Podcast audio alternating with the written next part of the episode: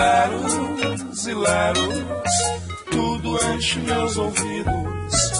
Um dos expoentes do surrealismo no Brasil, ao lado de nomes como Roberto Piva, Cláudio Villa é poeta, ensaísta e tradutor. Com livros importantes como Anotações para um Apocalipse, publicado em 1964, e Jardins da Provocação, em 1981, Villa também foi um dos introdutores da literatura beat no país, traduzindo nomes como Allen Ginsberg e Jack Kerouac, e escrevendo primorosos textos e ensaios sobre o tema. Formado em Psicologia e Ciências Sociais, obteve o título de doutor com a tese Um Obscuro Encanto gnose, gnosticismo e a poesia moderna. Presidiu a União Brasileira dos Escritores algumas vezes e se consagrou como um dos grandes nomes da poesia brasileira pelo seu trabalho e pelo seu comportamento transgressivo, ousado e experimental. Olá, Cláudio, gostaria de agradecê-lo pela presença, dizer que é uma honra tê-lo aqui batendo um lero no nosso programa. Oi, manda as perguntas. Cláudio, ao pesquisar sobre a sua trajetória, li que você foi um leitor voraz desde a adolescência Aham. e que sua relação com a poesia se intensificou quando você caiu na vida buscando fugir da mesmice burguesa, né? A partir daí você mergulhou em novos horizontes, revelou autores para o público brasileiro, participou de movimentos, mas no decorrer de tudo isso um aspecto parece basilar, a influência de Roberto Piva com seu livro Paranoia. Queria que você falasse um pouco sobre quando começou a escrever poesia e o impacto que Roberto Piva causou em sua vida. Olha, eu já tinha ouvido falar no Piva. Ele era uma figura conhecida em São Paulo pela combinação de cultura e transgressão. Quando eu conheci ele, em 59, ele propôs organizarmos um ciclo de palestras sobre poesia. Convidou outros jovens intelectuais, o Antônio Fernando de Franceschi, por exemplo, falou sobre Cruz e Souza, o Piva deu palestra sobre Sá Carneiro e por aí afora. E coincidiu com o lançamento pelo Massal Ono da coleção Novíssimos e vários dos participantes, frequentadores desse ciclo, estarem na Novíssimos também, não é? Uhum. É, um deles, o Carlos Felipe Moisés. É, o, o Piva, Paranoia, foi o último livro da coleção Novíssimos, já em 63. É, foi importante conhecer o Massal, é, porque ele me convidou para publicar. Eu nem estava pensando nisso. Tinha alguma coisa escrita e adicionei um manifesto e foi o meu primeiro livro, Anotações para um Apocalipse. Agora, sobre o Piva, não é propriamente influência de paranoia. Na verdade, houve uma espécie de paralelismo é por causa das leituras, é, leituras do Piva importantes para ele e que eu também li. Ele era uma grande fonte de indicações, de sugestões de texto. Demais. Por exemplo, dois livros matriciais. Para mim, o Rimbaud de Uma Temporada no Inferno e Iluminações e é, o Poeta em Nova York de Federico Garcia Lorca que ele é, lia e recomendava e que estão muito presentes em Paranoia. Uhum. Entende? Quer dizer, o, o que acontecia com o Piva era o seguinte: ele telefonava, olha, saiu um artigo, um livro bom, O Arco e a Lira, El Arco e la Lira, de Otávio Paz. Essas coisas ele pegava em primeira mão. Minhas edições de ah, O Arco e a Lira e Os Filhos do Barro são mexicanas, do Fundo de Cultura, bem antes de saírem no Brasil, não é? Sim. Olha, tem um autor interessante, Herbert Marcuse, Eros e Civilização, a, a minha edição, bem antes de circular por aqui, a minha edição do Marcuse, a da Gallimard, é francesa. O livro seguinte que eu peguei do Marcuse foi na, achei a edição italiana, a Ragione e Revoluzione, a releitura de Marx dele a partir de Hegel. E por aí afora, entende? Quer dizer, o livro ele era muito antenado, muito atualizado, e mesmo com as notórias dificuldades econômicas que ele sempre enfrentou, era um bibliófilo, né? Existe a biblioteca Roberto Piva, o Gabriel Polignac da Córrego juntou e organizou todos os livros que ele deixou. Tem coisas incríveis, é, por exemplo, de Beat, desde o uh, The Portable Jack Kerouac da Anne Charters até uma edição italiana do Philippe Lamancha, um autor raro e, e que nós descobrimos, ele fez vir em 1961. Sim. Quer dizer, resumindo, o que havia era um diálogo muito produtivo e muito importante para mim e para outras pessoas, por esse fato do, do PIVA não economizar, digamos assim, é, citações de autores e referências bibliográficas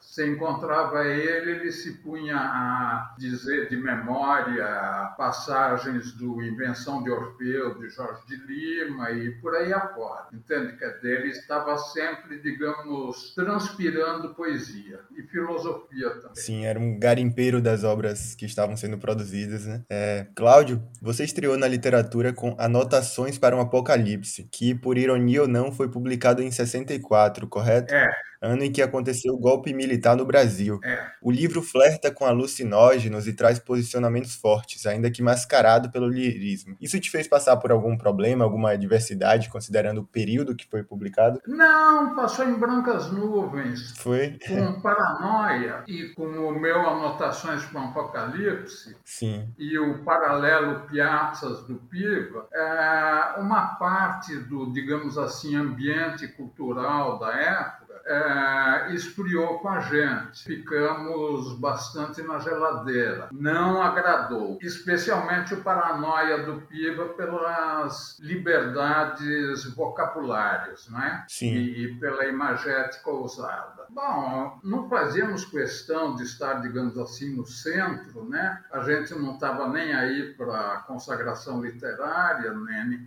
Eu não sou perseguidor de glórias, mas as correntes corrente, a corrente, digamos, dominante naquela época e que ocupava mais espaços em, na imprensa era a geração de 45, Sim. umas excelentes pessoas, alguns, é, mas que não tinham qualquer afinidade com o que a gente escrevia. É, eram acadêmicos a, a poesia concreta é, era uma novidade, não é? Assim como algumas correntes mais ou menos paralelas, paralelas e divergentes, tipo poesia praxis, tentativas de poéticas experimentais, digamos assim, e a poesia militante, que era mais forte até no Rio de Janeiro, cadernos de cultura popular, etc. Não é? é Ferreira Goulart daquela fase. Sim. Quer dizer, não tínhamos nada a ver com nada disso. Tem texto meu a respeito, tem depoimentos do Antônio Fernando de Franceschi e outros amigos, além da quantidade de entrevistas do próprio Piva, reunidas num volume, eh, Roberto Piva, eh, Entrevistas, publicado pela Editora Azul. Um excelente livro, e gostei muito. É, numa entrevista concedida à revista Usina, você fala da ingenuidade que é acreditar na poesia como mensagem e na sua veiculação como propaganda. Por quê? É claro, a, a poesia ela é polissêmica, uma relação entre o texto e o autor. Quer dizer, quando você lê poesia, Sim. se você souber ler, você está criando também o poema. Não é? Otávio Paz tem um bom texto sobre o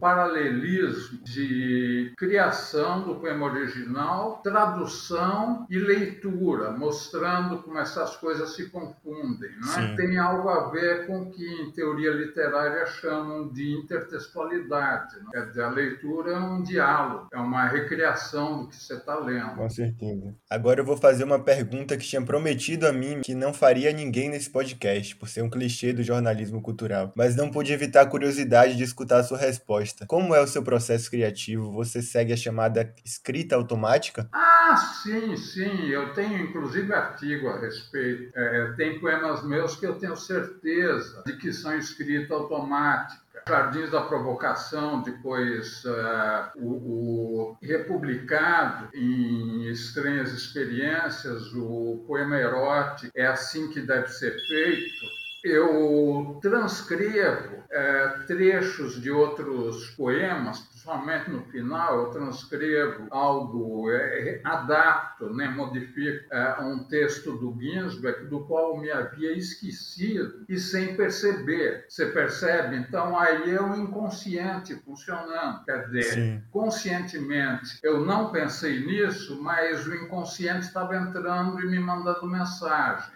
Eu tenho um, um artigo, escrita automática e outras escritas em que eu falo disso. É, como você disse na entrevista ao Poesia Primata, a sua poesia costuma ser memorialista, é, repleta de reminiscências de viagens e experiências. Até que ponto se considera sua obra surrealista? Que ponto considera beat? Olha, eu e alguns amigos éramos poetas de expressão surrealista, eu sem dúvida alguma, é, e com cara de geração beat. Eu sempre digo que o Piva foi história historicamente importante, entre outros motivos, por representar um encontro de beat e, e surrealismo. Em Paranoia, você tem bastante imagética surreal e você tem uh, um intertexto com Allen Ginsberg, principalmente, e com Gregory Corso, né? Sim. Uh, e outras leituras beats, que é onde as duas vertentes se encontram. Historicamente, uh, surrealismo e geração beat não, não se bicaram muito. Eu acho que Allen Ginsberg e André Breton, pena o encontro deles não ter acontecido, são figuras algo antagônicas sob vários aspectos, desde a, infinita tolerância do Ginsberg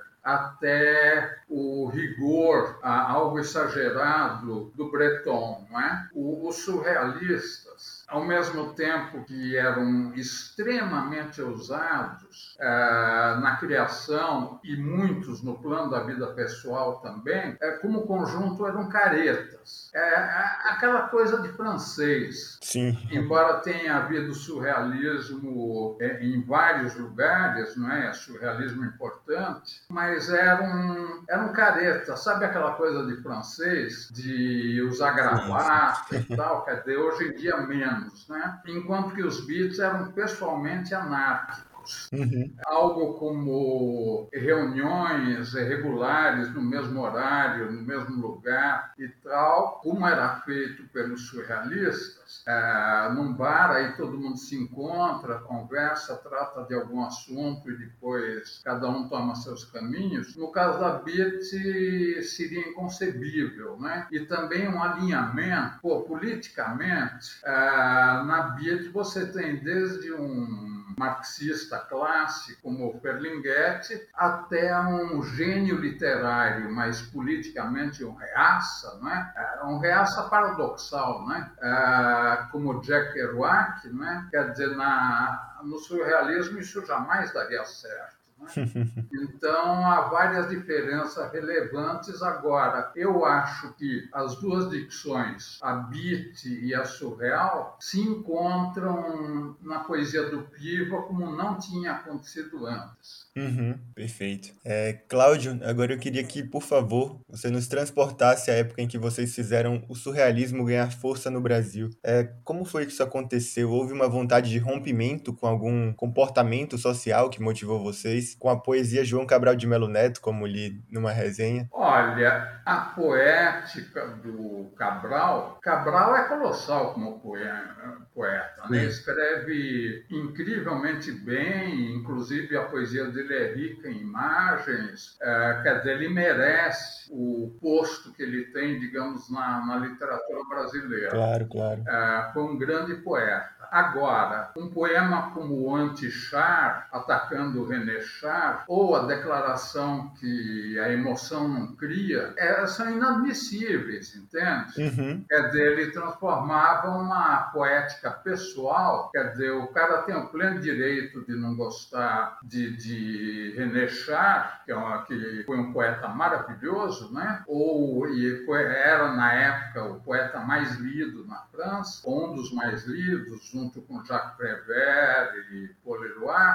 e tem o pleno direito de ter essa capacidade de escrever a frio, pensando, não é? Agora, não pode transformar isso em regra. Isso é muito limitador. Casa muito com um ambiente, digamos assim, acadêmico, universitário, inclusive, que pela própria natureza é cerebral, não é? Quer dizer, o pessoal funciona, faz questão de funcionar racionalmente. Eu não chego a tanto, mas a sugestão radical do Piva de é, transformar universidades em terreiros de candomblé, em casa de santo e coisas desse tipo, é interessante. Tem uma provocação que eu cito no meu livro sobre gnosticismo, do Harold Bloom, é, de que estudantes ganhariam muito mais para conseguir ler poesia, interpretar poesia, estudando gnose valentiniana e cabala luriânica, é, do que teoria literária. Do que os modelos de teoria literária de inspiração científica ou cientificista. Eu acho. Seria engraçado, né? As universidades, eh, seria bonito. Os alunos estudando cabala. Seria bonito. É, gno, e tendo gnoses e tal, quer dizer, experiências, digamos, neoplatônicas, né? Eu acho que seria bonito. Eu concordo, eu acho que seria bonito. Sobre isso, ao ser questionado a respeito da marginalização do surrealismo que aconteceu à época pela maioria dos poetas no Brasil, Mário de Andrade, João Cabral, o trio concretista, você respondeu que a razão dessa marginalização foi um cartesianismo poético, É. puro provincianismo. Poderia se alongar sobre essa ideia? Olha, é, é caretice, tá? É, é o pessoal que não ultrapassa Aham. certos limites. Ah, e é provincianismo também, o que não ocorre é, em outras literaturas do continente americano, não é? que eram muito mais cosmopolitas. O, o Brasil, inclusive, oblitera, passa por cima do seu próprio simbolismo, onde na França houve o que André Breton chamava de correia de, de transmissão entre simbolismo e surrealismo. As vanguardas nascem dentro do simbolismo. E na América de língua espanhola também, não é? Um Rubem Dario, principalmente, não é? E outros que eram simbolistas. O simbolismo dele passou a se chamar modernismo e dentro dele aparecem as vanguardas. No caso do Rubem Dario e, e o argentino louco Leopoldo Lugones, não é? É, e outros que estavam inovando no campo do simbolismo e que vão inspirar, vão inspirar na Espanha um Garcia Lorca e toda aquela geração de 98, né? No caso latino-americano, os, os grandes vanguardistas, os grandes inovadores, quer dizer, o trio composto por Huidobro, Vallejo e, e Neruda. Para mim, o maior de todos e o mais louco de todos, inclusive, é uma figura biograficamente, foi Vicente Huidobro, o autor de Alfasor. Quando questionado a respeito da repercussão do seu primeiro trabalho, você disse que, assim como Roberto Piva, seu trabalho foi incompreendido e ignorado pela crítica, que vocês só foram lidos de verdade mais de 20 anos depois. Por favor, me corrija se eu estiver errado, mas penso que a obra de vocês clama por direitos individuais, por uma liberdade quase irrestrita, enquanto vivemos num tempo e país onde de um lado se discute os direitos coletivos e do outro valores conservadores, resultando em dois polos anti-direitos individuais. Você acredita que o que você e Piva clamaram com o surrealismo está muitos anos à frente ainda? Você acredita que em algumas décadas abriremos os olhos para esses direitos individuais? Olha, isso é um assunto bom para discutir daqui a algumas décadas, né? A, gente tem que tomar cuidado para não legislar sobre história da literatura, Sim. eh, sob o risco de registrar erros, né? Erros de avaliação. Agora, algo parece caminhar nesse sentido, de uma revalorização da nossa turma, eh, deixando claro que era uma turma plural. O Antônio Fernando de Franceschi, por exemplo, tinha, ele eh, faleceu recentemente, um belo poeta e um erudito, né? teria uma dicção, digamos, mais clássica e, e muito apolínea, não é? é? Rodrigo Diaro, que também acabou de morrer, não é? é grande poeta e grande artista visual, ele não afinizava com surrealismo e nem queria ouvir falar em geração beat, né? Apesar do Piva, quando conheceu, ter falado para mim, olha, conheci um perfeito beatnik. Agora, evidente que naquele ambiente plural da geração Beat, não no surrealismo, mas na geração Beat, ele caberia, caberia Sim. tranquilamente, né, se quisesse. Agora, éramos um grupo plural, não é? E Ginsberg define geração Beat como grupo de amigos e vários beats importantes que dizem que não, não foram Beats, a começar pelo Burroughs, né? Sim. E, e o Ferlinghetti. Agora, é grupo de amigos e eu acho que a afinidade era mais não de, no sentido de formarmos uma escola ou uma corrente definida, mas de intercâmbio de ideias, além de ocasionalmente nos divertirmos bastante, mas isso é outra história. Perfeito. A propósito dessa derrubada que deu repercussão, derrubada não, tentativa de incêndio da estátua é, bandeirante Borba Gato, Sim. aqui em São Paulo, no bairro do Brooklyn, entre o Brooklyn e o Santo Amaro, e Santo Amaro eu postei que deveriam dinamitar e que e observei um, um, é, mais pelo mau gosto daquilo, né? Sim. Agora eu observei no Facebook o seguinte, que é de incendiar a aldeia de Índio Munduruku, que acabou de acontecer mais uma vez. Sim. Uh, parece que pode, fica por isso mesmo, né? Incendiar, tentar incendiar incendiar é, estátua de mau gosto da cadeia, né? Os autores do, do incêndio estão na delegacia, não é? É assim que as coisas são ou estão sendo no Brasil. Agora, isso eu comentei e evoquei no Facebook, Sim. porque, pô, eu, eu derrubei estátua. Não vou contar, é como disse o nosso amigo, que era da turma, um excelente escritor e filósofo, Raul Fica, infelizmente falecido também, é, uma vez num debate sobre contracultura, que eu promovi na Biblioteca Mário de Andrade, eu, eu cobrei dele falar de experiência pessoal. Aí o Fica respondeu, o que? Você quer que eu me declare réu confesso? então, Melhor não. e aconteceu muita coisa. Perfeito. Você relatou em seu manifesto, publicado pela editora Zog em 2013, que em 1960 foi uma palestra sobre poesia concreta e teve a impressão de estar de volta ao cursinho da Politécnica, do qual havia desistido. Por quê? é, é, que isso aí eu até cheguei a conversar com Augusto de Campos, é, e Augusto de Campos, em certa, uma excelente pessoa, é, tanto ele como Haroldo, boas pessoas. O Augusto, uma mesa, uma vez que, que, em que estivemos juntos, o Augusto observou, é, de fato, éramos meio radicais. Agora, a poesia concreta começou com uma premissa que era a seguinte: acertadamente, eles anteviram uma revolução tecnológica, né? Sim. Década de 50 e tal, estavam atualizados em informática, tudo isso, e, e anteciparam que vinha coisa pela frente, como de fato veio, né? Uhum. Agora, eles entenderam que essa revolução tecnológica acarretaria transformações no signo, na própria expressão, na linguagem, de que nós iríamos nos comunicar através de ideogramas.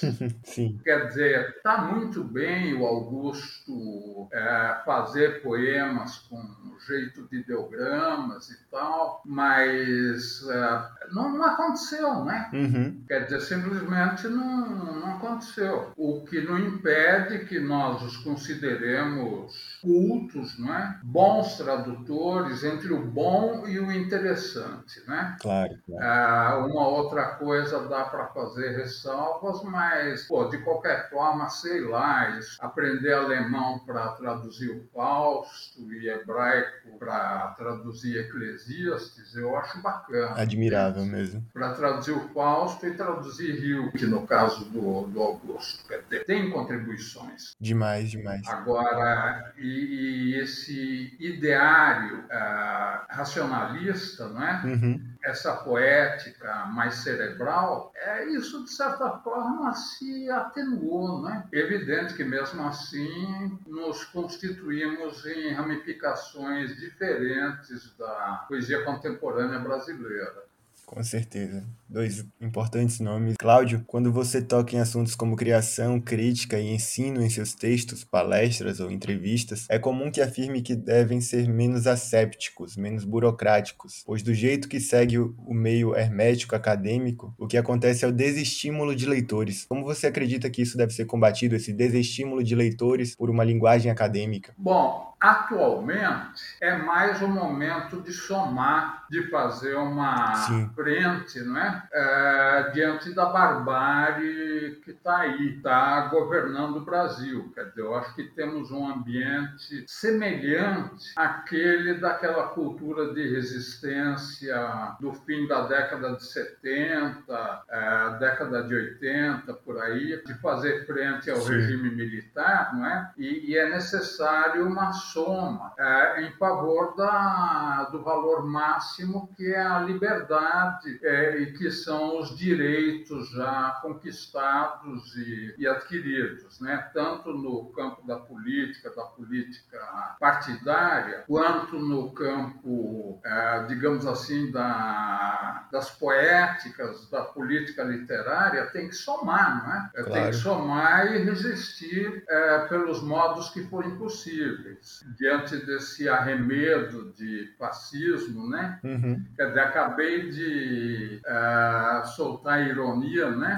que eu publiquei no Facebook de que incendiar a aldeia Munduruku pode, incendiar a estátua de Borba Gato da delegacia imediatamente.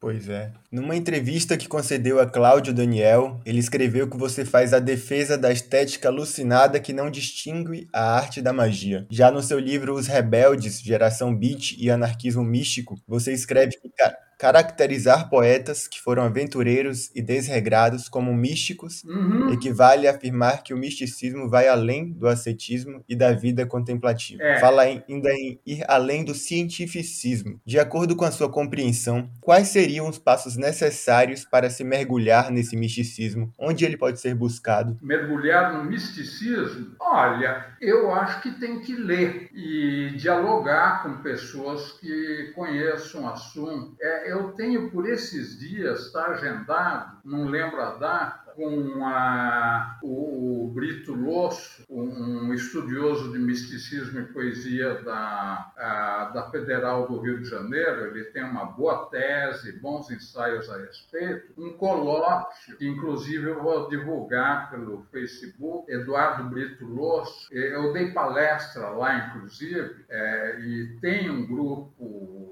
tem grupos interessantes mexendo com misticismo. Agora, misticismo é muita coisa, né? Sim. Em primeira instância, uma experiência pessoal de revelação e uma superação, digamos assim, do cartesianismo, do racionalismo mais estreito. Com relação a, a, a misticismo, bom, duas coisas. Uma, que eu gosto, e é um tema pouco estudado, é do espírito livre. Foi uma, um misticismo que graçou, teve muito presente na Idade Média e teve continuadores, como William Blake, né? e através dele a própria Beat, é, o, o espírito livre partia da seguinte premissa, de que tem um terceiro estágio, depois daquele do Pai, do Filho, que é o do Espírito Santo, em que você está livre e pode fazer tudo o que quiser, é, desde que não acumule bens materiais. Entende? É, tem uma frase do Kerouac que é quase um lema: é, sou pobre, por isso eu tenho tudo que eu quero. Agora, são anarquismos místicos, como diz, diria o Norman Cohn, ou rebeliões místicas. Agora, a presença disso nos remete a um período em que as categorias políticas eram, na verdade, categorias religiosas Lembrando que nossas categorias políticas são do século XVIII, do Iluminismo. É, começam com Montesquieu e John Locke. e com os iluministas. Você entende? Quer dizer, elas recuperam categorias gregas e romanas, mas são historicamente recentes. Uhum. Antes do século XVIII, o, o debate político era um debate religioso. Você estudar Lutero, por exemplo, que provocou um terremoto político, né? O debate era em torno de como interpretar, de como entender tal e tal trecho da Bíblia ou de alguma escritura sagrada. Eu vejo, inclusive, no tipo de religiosidade do extrema do Allen Ginsberg, uma espécie de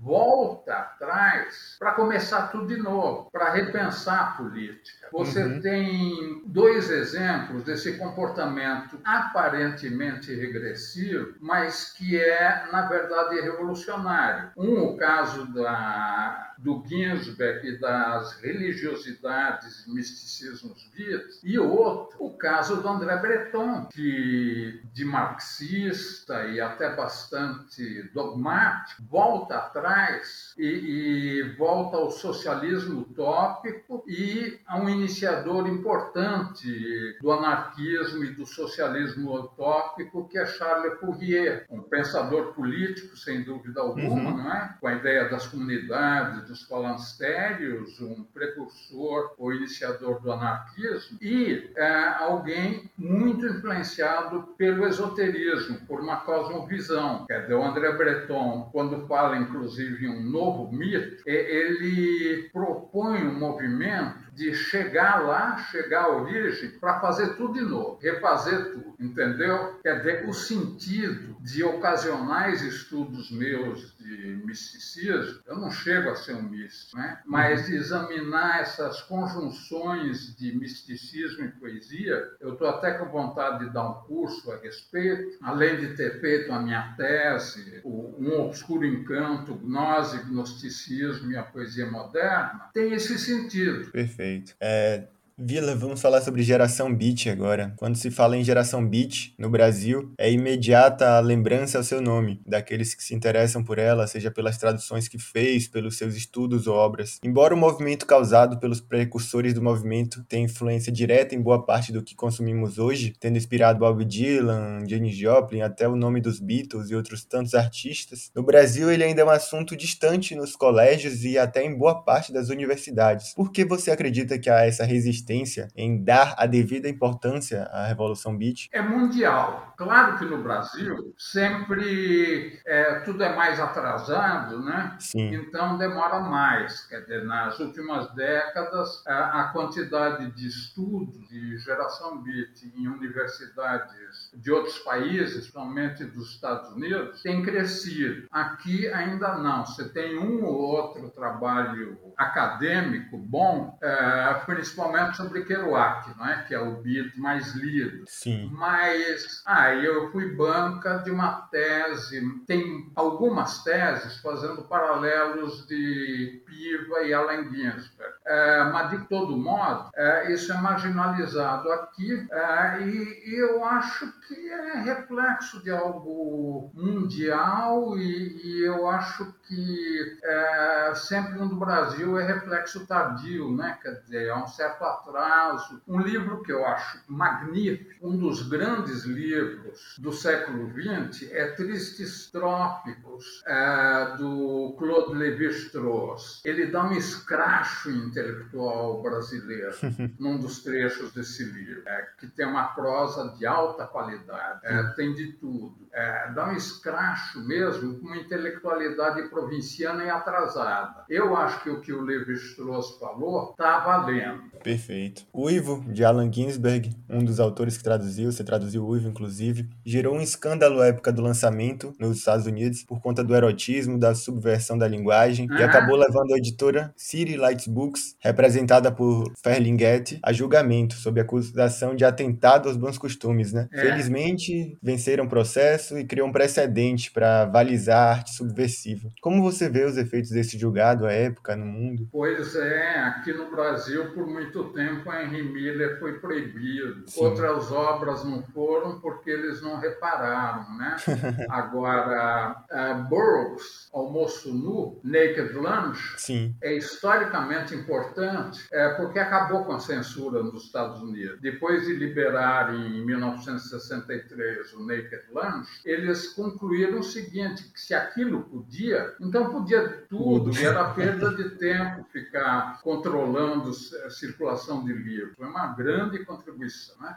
Sim, perfeito. Na apresentação de Uivo, você escreveu que a geração beat deu pontapé inicial para diversos movimentos, como a revolução sexual, naturalista, contra a cultura, mas considerando o um efeito mais indireto e a nossa realidade, o que acredita que a revolução beat influenciou indiretamente no Brasil de hoje? Você acha que alguma relação? Muito, né? Muito. Um indicador é, é a boa vendagem do meu Geração Beat e principalmente da minha tradução do Ginsberg e de Road, do Kerouac, principalmente, né? Quer dizer, está circulando, né? Quer dizer, a Geração Beat como referência está presente e é muito bom, né? Porque é, a Geração Beat, entre outras coisas, representou um enfrentamento da caretice nos Estados Unidos, da caretice da década de 50 da década de 40 e 50 até desaguar na contracultura, nas rebeliões juvenis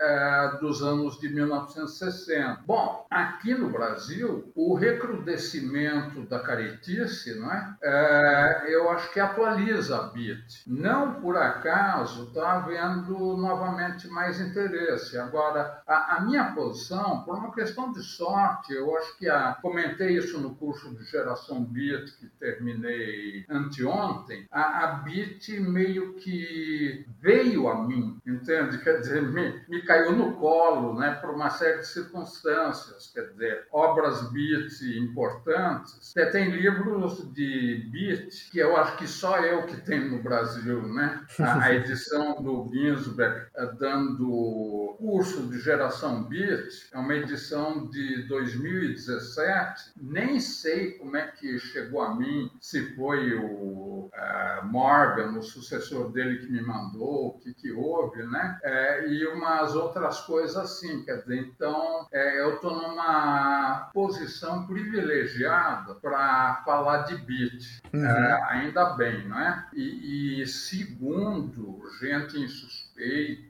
Luiz Carlos Maciel, né, que faleceu, e outros, quer dizer, gente que nem é turma, é, eu realmente seria quem entende de beat por aqui, embora tenha muitos bons conhecedores. Eu acho que, por exemplo, sei lá, o Sérgio Con na Azog. Sim, faz um excelente trabalho. Fez um trabalho ideal com autores beat.